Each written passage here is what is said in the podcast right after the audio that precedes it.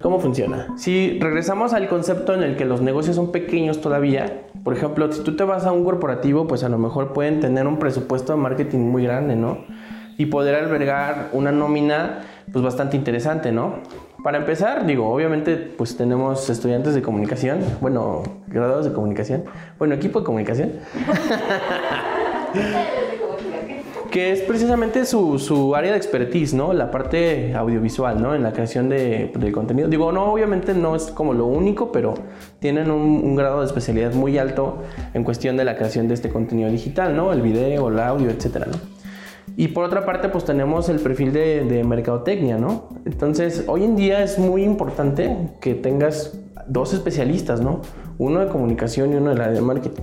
Nos falta un tercero que es el diseñador gráfico, ¿no? E inclusive deberíamos de tener un cuarto que fuera especialista en fotografía únicamente, ¿no?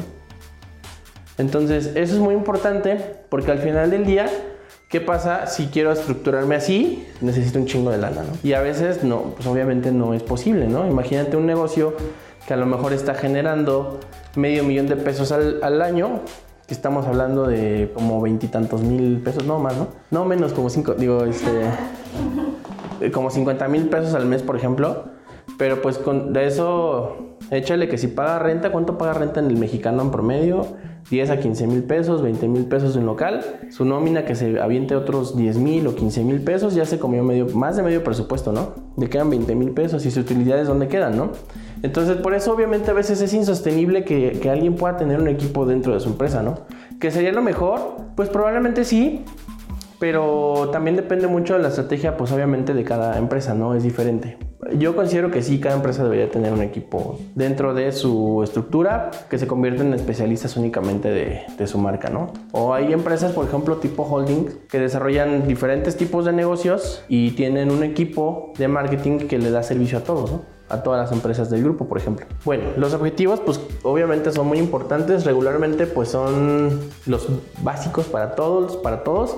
Hay pocas empresas o negocios pequeños que que son muy claros, sobre todo en los objetivos a largo plazo, ¿no? Regularmente todos vamos sobre, este, oh, es que quiero más likes o que me conozca más gente, quiero tener más leads, quiero vender más, ¿no? Que hay todo un proceso, obviamente. Y el tema de los canales también es muy importante y considero que de hecho este es muy, muy, muy importante y va de la mano también con el presupuesto. Porque si me quiero meter a distribuir mi contenido o a venderme en más de 100 canales o en 50 canales, pues evidentemente todo eso va a requerir que tengamos muchísimo contenido y lo cual significa que pues obviamente mi operación es mucho más cara, ¿no? Entonces es muy importante.